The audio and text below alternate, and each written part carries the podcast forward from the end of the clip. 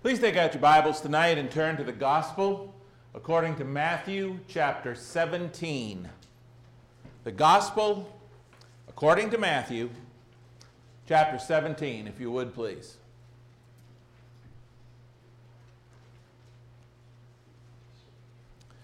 Matthew chapter 17, beginning verse 24.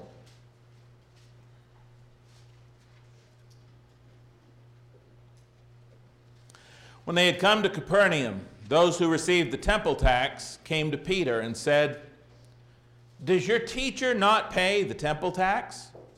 He said, Yes. And when he came into the house, Jesus anticipated him, saying, What do you think, Simon? From whom do the kings of the earth take customs or taxes? From their sons or from strangers? Peter said to him, From strangers. Jesus said to him, Then the sons are free. Nevertheless, lest we offend them, go to the sea, cast in a hook, and take the fish that comes up first. And when you have opened its mouth, you'll find a piece of money.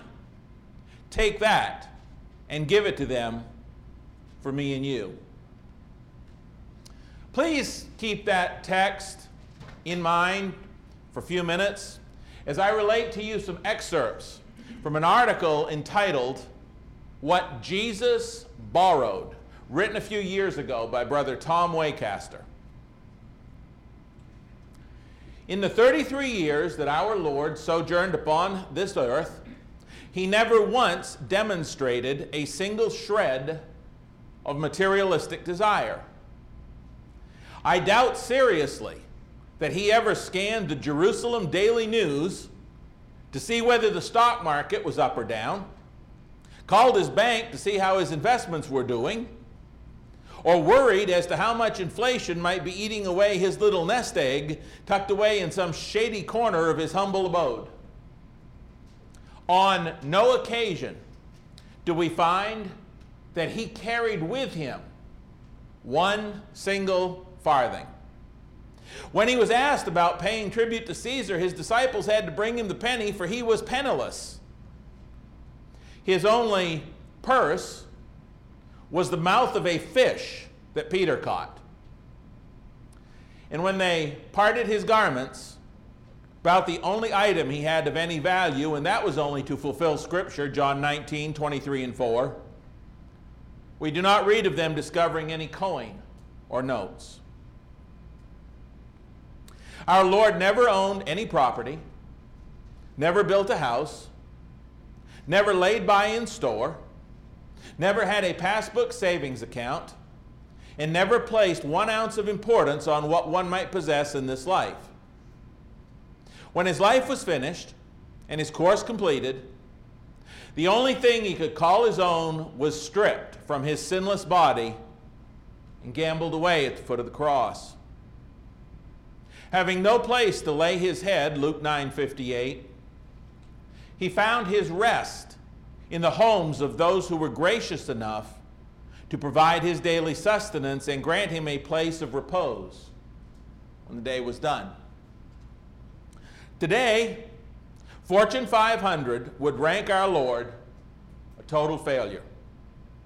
Forbes magazine would not waste paper and ink to even mention his name and few, if any, who are enamored with this world's material things would consider his words worth their attention. This they have demonstrated by their rejection of things spiritual for the glitter of the world. But history will attest that the greatest man that ever walked the face of this earth, if we dare even call him a man, was the most contented and the most influential individual who has ever lived. Last line in the line for our attention as we lunge into the sermon. Though he may have borrowed those things he needed from time to time, those who were gracious enough to loan to him what they possessed soon learned that their investment returned mighty dividends that could not be measured in monetary value. And the point of reading that wasn't uh, say it's wrong to have savings or anything like that. That's not the point at all. The point I wanted to get to was that last part about the things he borrowed from time to time. And those people that were gracious enough to loan him those things from time to time, soon learning that their investment paid incredible, incredible dividends. You see, until I read that article a few years back, I never gave much thought to the idea that Jesus was a borrower. Then I got to thinking not only about that, but how abundantly blessed those people were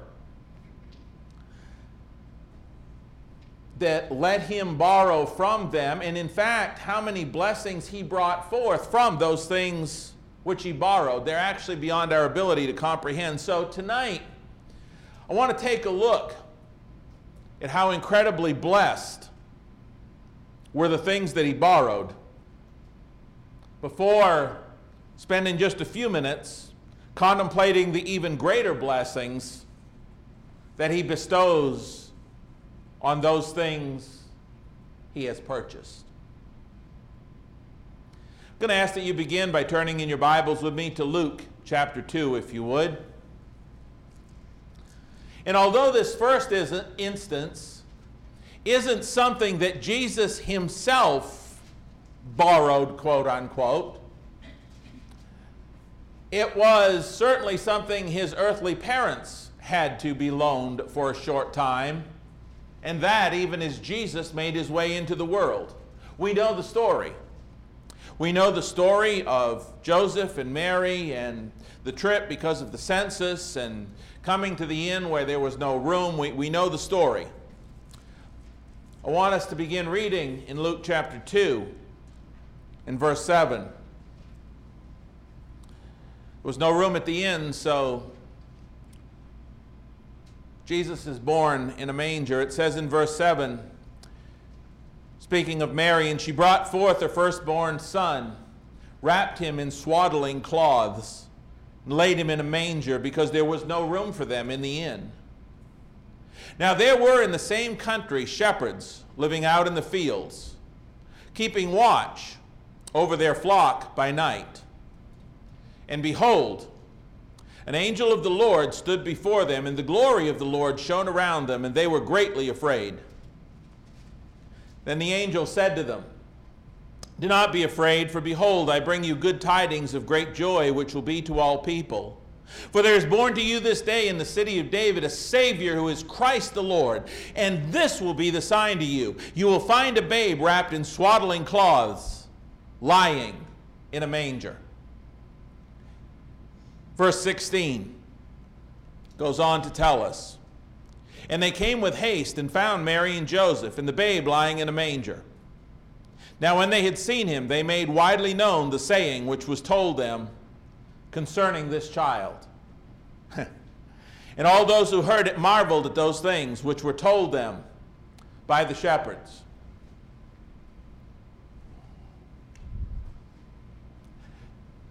Now, I want you to consider with me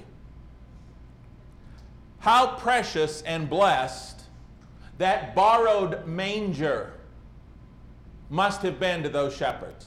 You've heard the manger mentioned several times throughout that reading from Luke. The angels come and they say, You'll find this babe who is Christ the Lord. You'll find him in this manger wrapped in swaddling cloths. And, and so that night, the shepherds come and they see this baby. They come to understand who he is. And it says in verse 17, when they had seen him, they made widely known the saying which was told them concerning the child. Let me ask you a question. Can you imagine how precious that must have been to those shepherds? Years down the road. Let's talk about years down the road. Said they told everybody years down the road. Can you imagine them telling their children and their grandchildren, let me tell you what. That night we were out tending our sheep, And all of this, and going through the whole story, how many in, in, your family, when you get together, how many stories have your kids heard about incredible things that happened to you earlier? And, and I can't imagine that they just said, oh, yeah, you know, we went to this inn and, you know, it wasn't that big a deal. They told people, and people marveled. And, and as it talks here about the saying and the child and how all those who heard it marveled, I, I can't help but wonder, and the scripture doesn't say, but I can't help but wonder if maybe, maybe some of those travelers in that inn later on heard what had happened there. Have you ever been somewhere and something happened you didn't know about at the time? You found out later, you go, oh, wow, I was that close to that? What about the innkeeper? What about all of those people in the days that followed? Jesus was such a blessing to that borrowed manger, as it were. As an aside, just in case you don't think maybe that people were interested in later knowing what had taken place in that manger, you should see how ridiculously far they have gone to turn it into something just exactly the opposite of what the most disinterested in money and materialistic things man who ever walked the planet would have wanted. I, I, just a brief aside, I, I Googled here a while ago the place where the manger, maybe some of you have been to Israel and you've seen this, but when you look for pictures online, this is supposedly the place where Jesus was born.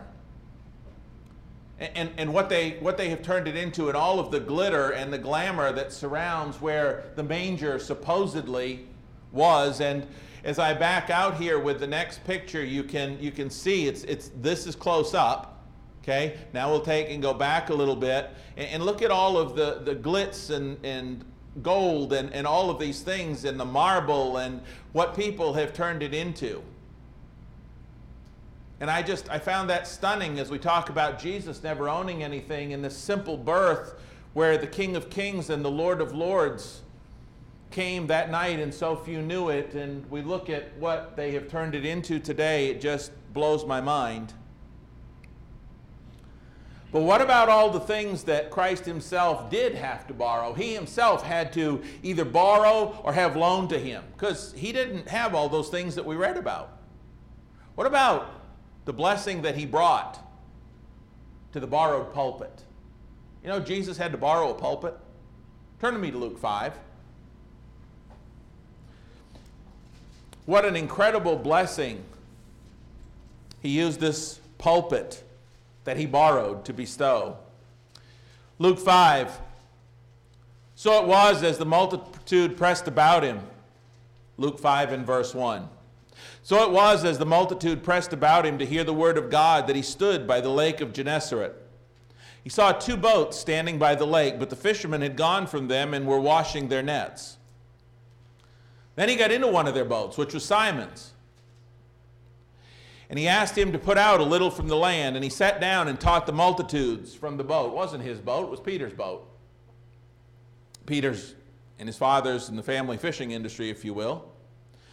When he'd stopped speaking, he said to Simon, Launch out into the deep and let down your nets for catch.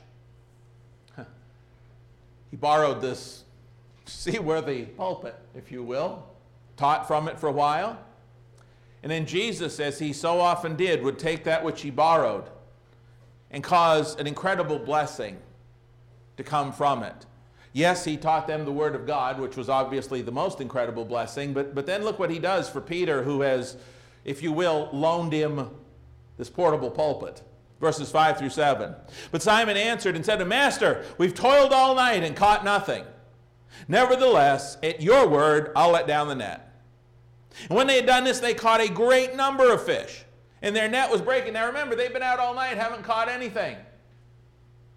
But look how Jesus blessed them for what he had borrowed from them for just a few minutes.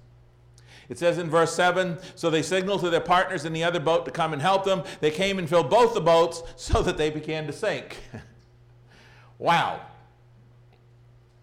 Now, consider something else that Jesus borrowed. According to Matthew chapter 14, verses 13 through 21, John 6, 1 through 13, as well as the corresponding accounts of the same incident in Mark and Luke, we would see where Jesus borrowed and blessed a lad's five barley loaves and two small fish. Jesus borrowed them and blessed them. Five barley loaves, two small fish. He fed to the full a crowd of some 5,000 men, besides women and children, and had dozens of baskets full of fragments and of the fish, according to Mark 6:42, left over. That is an incredible blessing. And again, the Bible doesn't give us every detail of everything, and I'm not trying to add to the scripture, but as I read that and not just read over it, I, I get to thinking and, and I wonder, as an aside, I have a question. Where do you suppose the leftovers went? Think about it. I mean, it just told you it's got all this fish and loaves left over, right? From five loaves, two small fish. Where the leftovers go, I don't know where they went, but here's my thought, for whatever it's worth. Personally, I'm guessing that on top of all the other blessings, that little boy probably went home with more fish than he started with. Can you imagine him coming home and, and his mom and dad saying, Son, do you have. Boy, have I got a story to tell you. You ain't going to believe this. or maybe he runs into the house and, and, and they think something is wrong with him or, or he's scared or something. And, but just the blessing, the blessing, the incredible blessing. He probably had a fish story they found hard to believe. Jesus was always doing this. He was always borrowing, then bringing a huge blessing out of what he borrowed. Turn to me to Matthew 21. Matthew 21.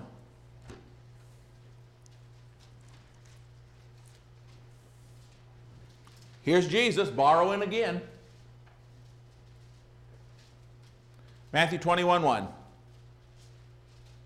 Now, when they drew near Jerusalem and came to Bethphage at the Mount of Olives, then Jesus sent two disciples, saying to them, Go into the village opposite you, and immediately you'll find a donkey tied and a colt with her. Loose them and bring them to me. And if anyone says anything to you, you shall say, The Lord has need of them, and immediately he will send them. All this was done that it might be fulfilled, which was spoken by the prophet, saying, Tell the daughter of Zion, Behold, your king is coming to you, lowly and sitting on a donkey, a colt the foal of a donkey. So the disciples went and did as Jesus commanded them. They brought the donkey and the colt, laid their clothes on them, and set him on them. And a very great multitude spread their clothes on the road. Others cut down branches from trees, spread them on the road. The multitudes who went before and those who followed cried out, saying, Hosanna to the Son of David! Blessed is he who comes in the name of the Lord! Hosanna in the highest! And they're celebrating. And when he came into Jerusalem, all the city was moved. Everybody saying, Who is this? So the multitude said, This is Jesus, the prophet from Nazareth of Galilee. Wow. The whole city is blessed with the entrance of Jesus Christ, the Son of God. They're all blessed as Jesus is riding in on a borrowed animal. What a blessing for the city. But again, it's tied to something that Jesus borrowed. Verse 14 Then the blind and the lame came to him in the temple, and he healed them. All of these blessings, all of these people getting healed of these diseases, all, all of it started out with Jesus borrowing to ride into the city to fulfill Scripture. Again and again, if we turn to Mark 14, beginning at verse 12. We see Jesus borrowing again. Mark 14, verse 12. Jesus needed a place to eat the Passover. Jesus told his disciples how to procure it. It says in Mark 14, verse 12 Now on the first day of unleavened bread, when they killed the Passover lamb, his disciples said to him, Where do you want us to go and prepare that you may eat the Passover? And he sent out two of his disciples and said to them, Go into the city, and a man will meet you carrying a pitcher of water. Follow him. Wherever he goes in, say to the master of the house, The teacher says, Where is the guest room in which I may eat the Passover with my disciples? Then he will show you a large upper room, furnished and prepared. There, make ready for us. So the disciples went out, came to the city, found it just as he had said to them, and they prepared the Passover, and in the evening he came with the twelve. I want you to take just a moment. And I want you to think about all of the once in an eternity, once in an eternity blessings that Jesus bestowed in that borrowed upper room. He only borrowed it for a few hours. But think about this. Think about all those once in, a, in an eternity happenings. imagine being there in this, this borrowed room and God in the flesh gets down on one knee and washes your feet. Your feet. Forget everybody else, your feet. Jesus. The very one who's going to be crucified in a few hours and three days later is going to be risen from the dead and is going to meet with these same disciples for 40 days and 40 nights, according to Acts 1. That Jesus. And then they're going to see him arise and ascend into heaven. That Jesus gets down on his knee and washes your feet. That is a once in an eternity. It just, just I'm standing here, it's almost like I get chills going down my spine just thinking about it. Think of the other blessings in that borrowed room. Think of the institution of the Lord's Supper, the new covenant in His blood, which we still celebrate to this day. He instituted that in a borrowed upper room. The blessings that come out of that room. Picture this Picture sitting in that room with Jesus and having him pass you the cup. Say, take this and divide it here. Take this and divide it among your Jesus' hand. Those hands that would have the spikes driven through them, passing you just hours prior to that, the cup saying, This is this cup is the new covenant in my blood. Those hands. Those. Those hands that had rubbed dirt in the eyes of the blind and healed them, passing you the cup. That's a once in an eternity type of incredible blessing that came out of this borrowed upper room that evening. And all the final instructions he gave to his disciples about his resurrection and return and everything in between. And finally and lastly, as we talk about those things that Jesus borrowed and brought incredible blessings out of. Jesus was buried in a borrowed tomb. The borrowed tomb of Joseph of Arimathea. Matthew 27, 57 through 60, as well as accounts in both the Gospel according to Mark and Luke. But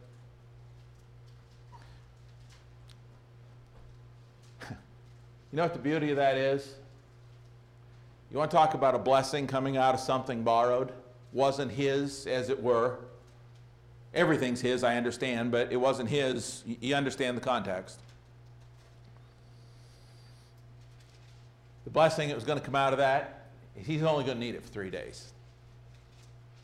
He wasn't going to need it long.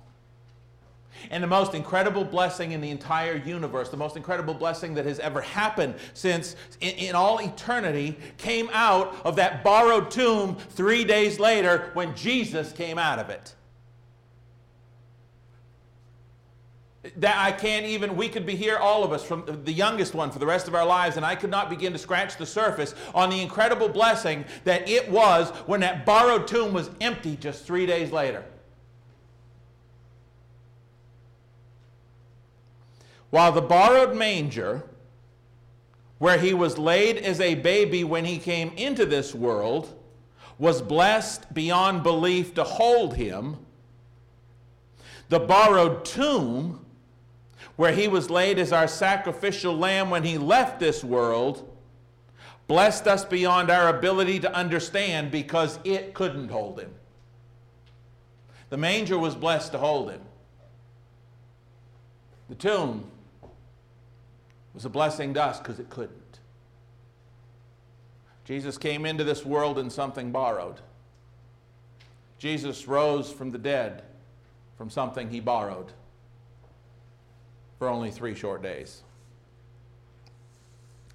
Brother Wacaster made a comment in the article I began with explaining how, quote, those who were gracious enough to loan him what they possessed soon learned that their investment returned dividends that could not be measured.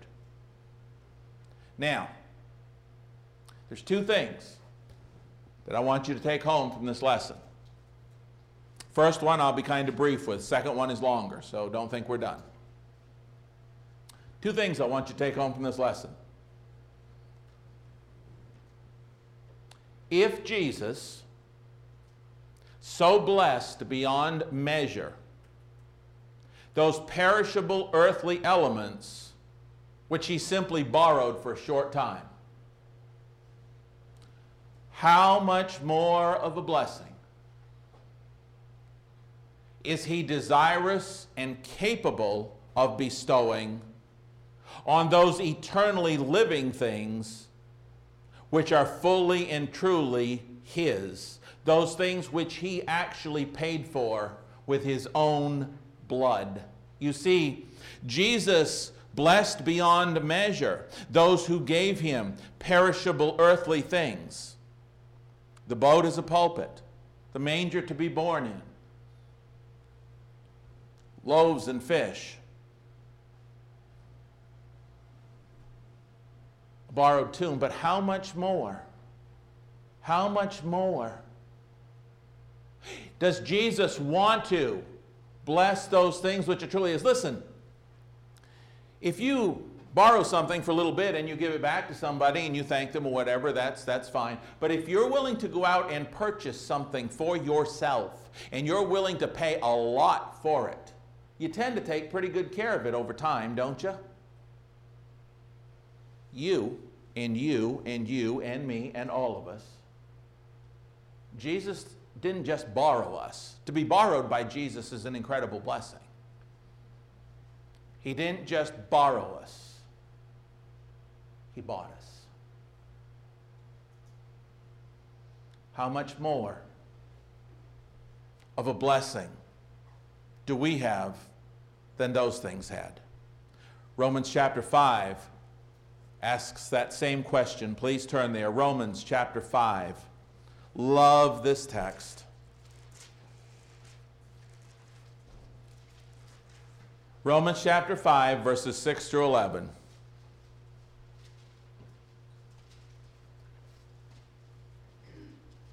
answers that question. Romans 5 and verse 6. For when we were still without strength, in due time Christ died for the ungodly. For scarcely for a righteous man will one die. Yet perhaps for a good man, someone would even dare to die. But God demonstrates his own love toward us in that while we were still sinners, Christ died for us. Much more than, how do you get on a level higher than that? While we were still sinners, Christ died for you and you and me and all of us. He died for us. Make it personal. Jesus died for us. But then Paul says, but wait a minute. I got something even more. Well, really, Paul, you can take that to the next level? Yes. Much more than having now been justified by his blood, that is, having been purchased, having been purchased and made his own by his very blood, we shall be saved from wrath through him. For if, when we were enemies, we were reconciled to God through the death of his Son, much more, having been reconciled, we shall be saved by his life. And Paul says, But I ain't done yet. I'm going to take it up another level. Next verse. And not only that, but we also rejoice in God through our Lord Jesus Christ, through whom we have now received the reconciliation. God wants so much to bless us that he didn't just borrow us, he bought us. That's point number one that I want you to take home. But point number two is this, and kind of the reason I went through those examples. How much are you allowing God to bless you? How much are you allowing God to bless you?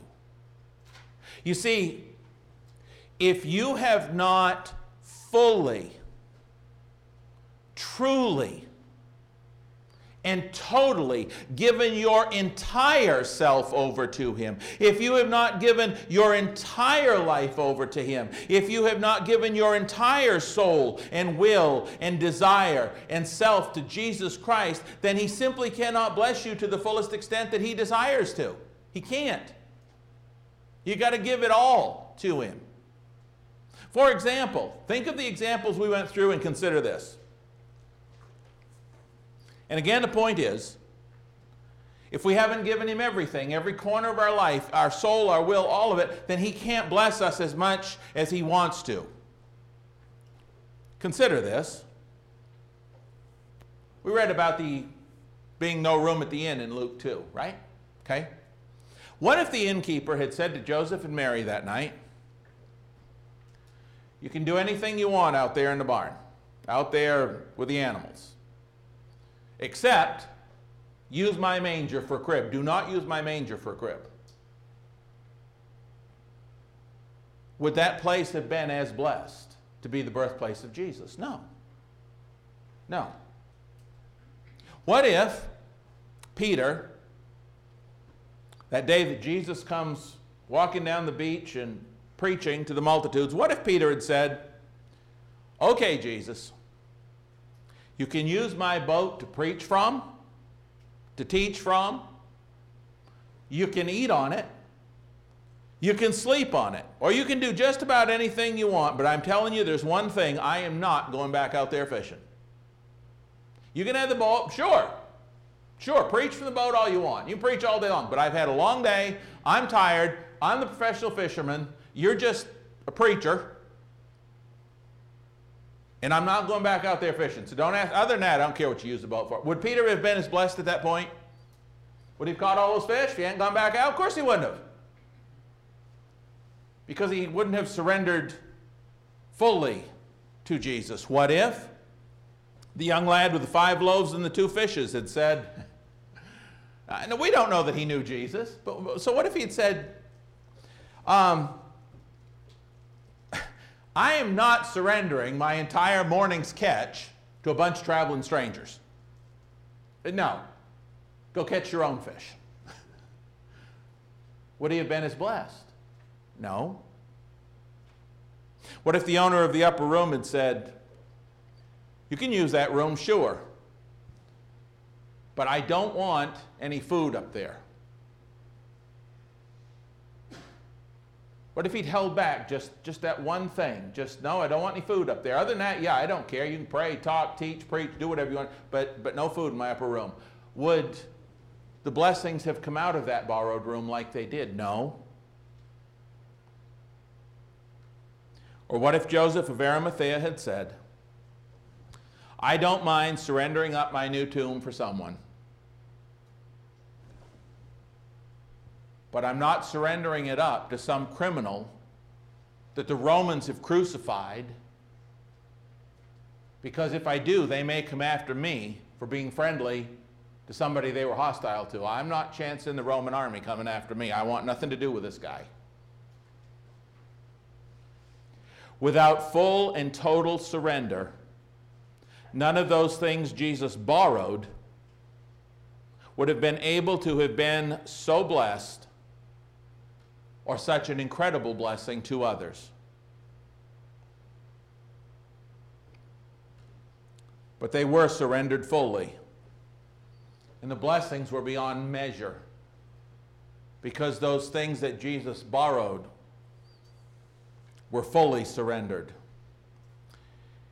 If we would truly surrender ourselves totally up to Jesus, totally, completely, Up to him who had no desire to simply borrow us, but would truly buy us back with his very own blood, to be his very own people, to, to be with him for all eternity, then the blessings that we will experience are truly unimaginable. Romans chapter 11, verse 33 through chapter 12 and verse 1.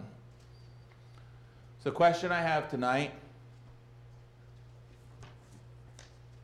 have you fully, fully, truly surrendered up every corner of your life, your will, yourself to Jesus? Because until you've given it all to Him, he can't bless you the way He wants to. If we come to Jesus with conditions, if we come to Jesus with restrictions, His blessings can't be full upon us. So, tonight, if there's anybody here who has never repented and put Christ on in baptism, if you do that and you decide to do that tonight, understand that it's a full out surrender. Every bit of it. You'll be bought with a price. Therefore, you are to glorify God in your body. You're to leave that old man of sin totally behind. We spoke a little this morning about sometimes it's possible to come forth from the baptistry and, and maybe bring some of that stuff with us that should have stayed buried there. Or if you're somebody who's already been baptized into Christ but maybe didn't understand, you know, this means Jesus is Lord not of just my life, but of my life, everything. Nothing's off limits to Jesus. You need the prayers of the church more strength, maybe to surrender something up. If there's any way at all that we can be of help to anybody tonight, come on down front right now. Let us know how we can help. We'll be glad to do it as we stand.